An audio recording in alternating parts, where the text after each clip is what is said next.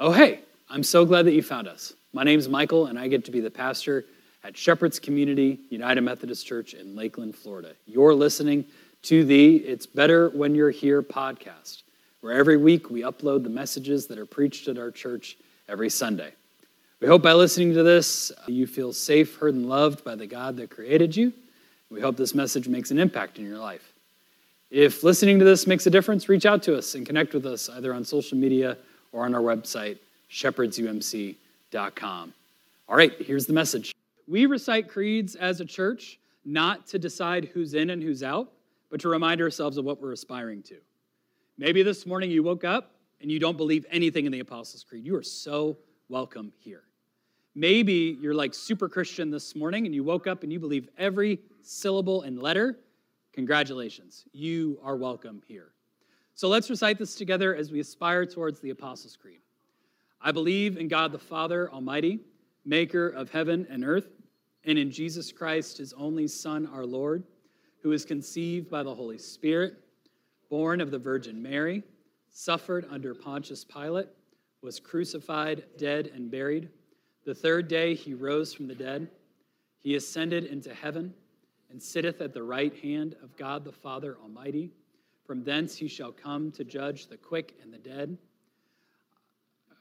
I believe in the Holy Spirit, the holy Catholic Church, the communion of saints, the resurrection sins, the resurrection of the body, and the life everlasting.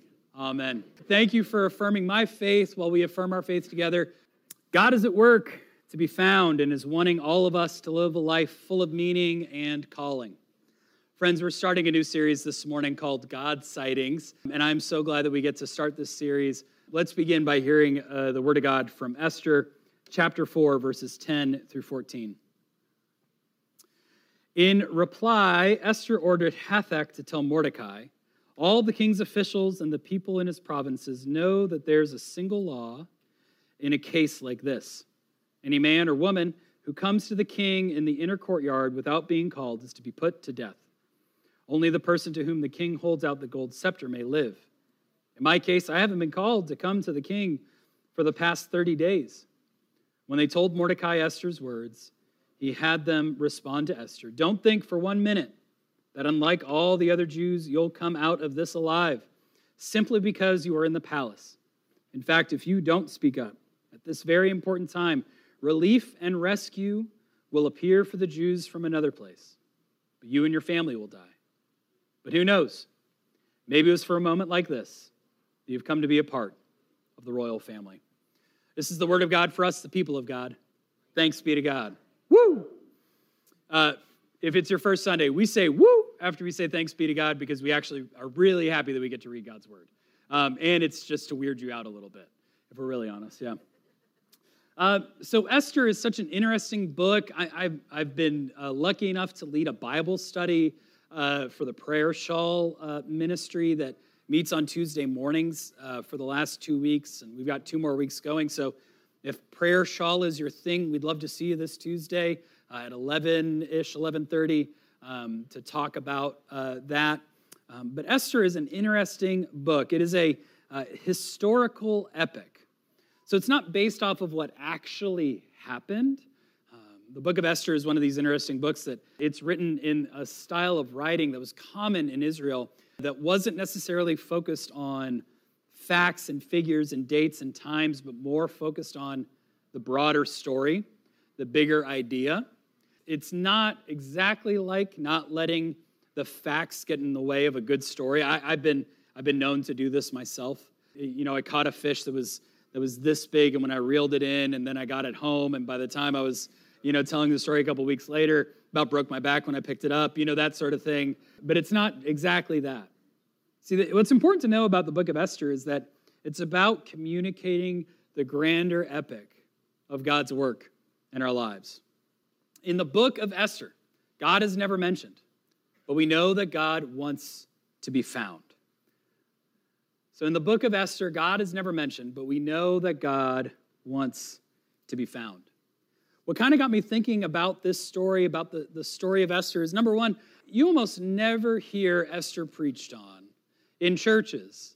And I can tell you why. Whenever you find a part of Scripture and you go, man, I've never heard a preacher talk about that, I can tell you exactly why.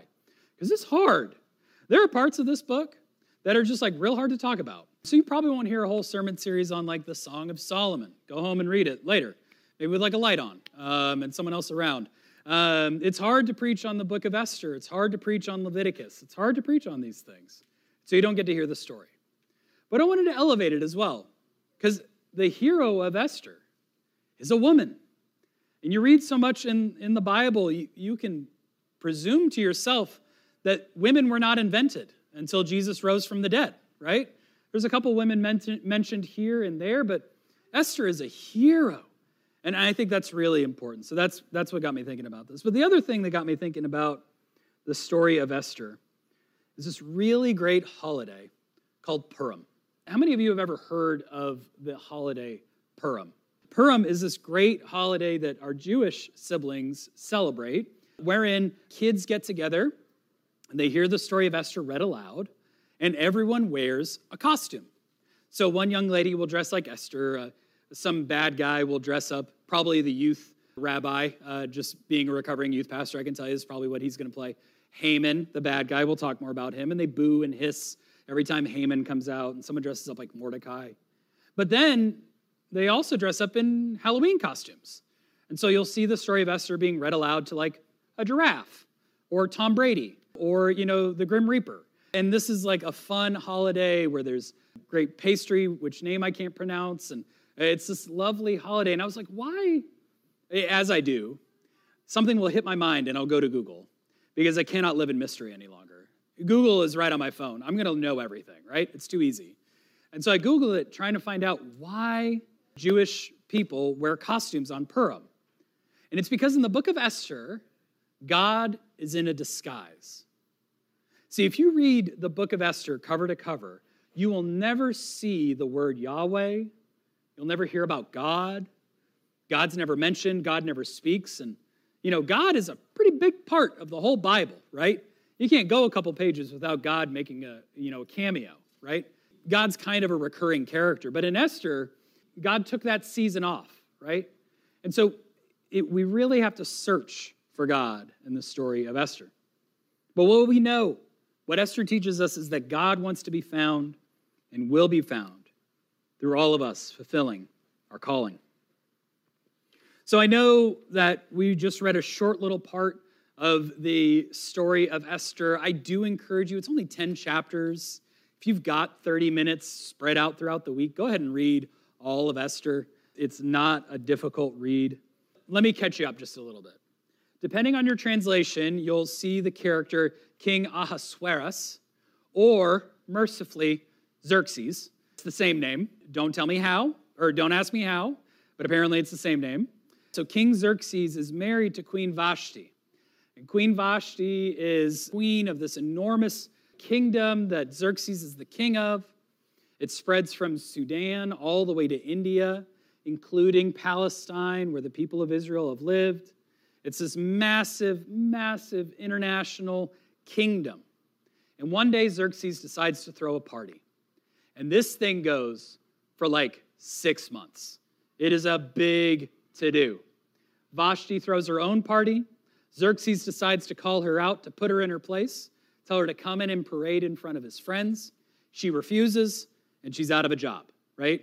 So that's, that's how that worked. It was uh, in her contract, right? And she got a pink slip, she was done. Which raises the issue how are we going to have another queen? We need to find another queen. And so Esther, who's a child without parents, an orphan, probably because of the conquest of Israel, is being raised by her cousin, Mordecai, who works in the palace. Mordecai pulls a few strings, gets Esther an interview, and she becomes the queen of all Persia right? If you want, you can read about like the, the makeover that happens. She spends a couple weeks in the palace getting special food, special skin treatments. It's fun to read it because you can tell a man wrote it. It's like she ate special food, she got something on her hair. I don't know. Uh, she looked pretty afterwards, right? That's the story of Esther. Esther gets raised up to this role of queen, goes from an orphan, a Jewish orphan, all the way up to queen in just a few short paragraphs. And then Mordecai continues to work in the palace and does a very, very good job, but he has some coworkers that he does not like. Most of all, Haman. Everyone say Haman. Right. Not amen. Haman. Right. Haman essentially decides that, you know, if Mordecai doesn't like him, Haman doesn't like Mordecai even more. Haman dislikes Mordecai so much. I don't know if this has ever happened at your place of work, but Haman decides to have the king exterminate all of Mordecai's family. Has this ever happened to you at work? I hope not, but a decree is, is called out that all of the people of Israel in all of the kingdom of Persia will be destroyed in six months. And it's all because of Haman. Mordecai reacts just like I would tears his shirt, throws ash on his head, and lays down. I think that's what I would do. I don't, eh, you know, tough day at the office, rip my shirt, get some ash out of the fireplace, lay down in the backyard. That's, that's how I feel sometimes. And Mordecai then calls out to Esther Esther, it's time. You've been placed somewhere and we need you. But the thing I really want to focus on here, maybe you, if you've been in the church world, you've heard the phrase for such a time as this, right? That, that goes on plaques with flowers, right? You may have purchased one of those for Mother's Day, right? That is a thing that you'll see around for such a time as this. It comes from this passage. And Mordecai says to Esther simply, Listen, you don't have to be courageous if you don't want to. God will do a work. But who knows? Maybe this is why you are queen. Maybe for such a time as this, you have been placed here with your power and your courage to do something. God wants to be found and will be found through all of us fulfilling our calling. Let's talk about the people of Israel. The people of Israel had a covenant with God. Esther's people, the people of Jesus, they had a covenant with God. God said to the people of Israel, You will be my presence on earth. The kingdoms of the world will know me through your actions. And what do the people of Israel do? They mess up, just like every other human being. They fail, they fail, they fail, and the presence of God is not made manifest through their lives. It is not clear who God is because of what the people of Israel do, because they don't do a very good job. And, and we don't see God at work as much as we want to now, right? Because the people of Israel, their deal then got passed on to all of us as followers of Jesus. And sometimes we don't do a very good job of showing exactly what Jesus looks like, what God looks like. And to say that God reigns in this world can, can feel insincere in this life, can it? To say that God is on God's throne, to say that God is in control, is really, it's tough to say it with a straight face sometimes, right? We watch the news, we see suffering, we see death, we see destruction, we see shootings happening in our communities, in our neighborhood, in our schools, and we feel like how could we really say that God is in control? It can feel insincere. But friends, God wants to be found and will be found through all of us fulfilling our calling. And how that touches the book of Esther is this in a book that doesn't mention God, we can feel seen. I don't know about you, but God has never spoken audibly to me. Never been walking down the road and heard a Morgan Freeman type voice saying, Michael, go to the store, right? It's more of a, a gut feeling. Sometimes, especially when I was, you know, a young adult looking to go into a career, I kind of I wanted to check the line, see if God could get through, make sure it wasn't busy, right? I wanted to hear God say, Michael, major in this, get this career, and invest in Tesla stock. It would be great. You can get it for a nickel, buy a thousand. But unfortunately, or fortunately, the line is not as clear as I would want it to be. Now, I've had moments. I've had moments that have really messed up what I wanted to do. And I blame it, as I should, on the voice of God. It didn't sound like Morgan Freeman, though. It uh, sounded like gut wrenching, heart altering moment, knowing that what I didn't want to do was exactly what God was calling me to. And that's our modern ability to hear God. Our modern ability to hear God might be a kind word of a friend, it might be a gut wrenching feeling, it might be a sunbeam hitting you just correctly, but we are not hearing the voice of God like we read in the Bible. And when we read the book of Esther, we can feel a modern age in the book. And Esther responds just like a lot of us do, I think, when we feel God calling us to something. When we feel God calling us to do something courageous or different or hard, we feel helpless. Esther, the queen of all Persia, the queen of all of the people from, from Sudan to India, from, from south of Egypt to India, feels that she can't do a thing. Mordecai comes to her and say, says, I need you to speak up for the people of Israel. And Esther says, Don't you know the law? I can't do that. I'm unable. I'm just a girl. I don't have the ability, I don't have the strength, I don't have the right to stand and defend the people of Israel. Esther is faced with a lot of good reasons as why she should not act. And yet, we find very soon that she does. See, God wants to be found and will be found through all of us, fulfilling our calling. Salvation will come. Will you be a part of it? See, that was Mordecai's word to Esther. Listen, God is going to come through on God's promises. I'm not worried about God showing up. But Esther, will you be a part of it? Esther didn't need to act, she got to act. That's an important thing for you to hear. She didn't need to act, she got to act. On this Mother's Day, we remember that if we are so lucky to be parents, we don't have to parent, we get to parent, which please don't throw a chair at me. I get it. Sometimes it feels like you really, it's a have to sort of thing, right? Kids are, anyways, they're, they're, they're kids. We get to have this feeling of we get to. Esther didn't need to act. God was going to show up, but she got to act. We don't need to be the church. God will do the work. But why would you choose to miss out? You don't need to be the church. God will do the work. But why would you choose to miss out? Does anyone notice the wind chime on the stage? Are you like me? You've been staring at this wind chime the whole time, wondering, what? Why is this happening? Is this going to come up in some sort of strange esoteric worship song at the end of our time together? The thing about a wind chime is that it doesn't work unless it has some wind. Now, all of our instruments on stage, you see the players, except for Sammy. Somehow the lights are such that it just looks like the drums are playing by themselves, and then a man steps out from behind and You're like, wow, ah, I had no idea. Pay no attention to the man behind the drum cage. But the thing about wind chimes is you don't get to see the player. We don't see God with our eyes. We don't see God walking around. We don't get to see what God looks like, if God is tall or short, thin or wide. We don't get to see God with our eyes, but we can hear God. We can feel God. The thing about wind chimes is they don't work.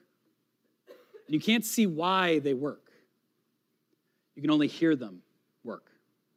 Sometimes the world feels as if God is not present, as if God is not here.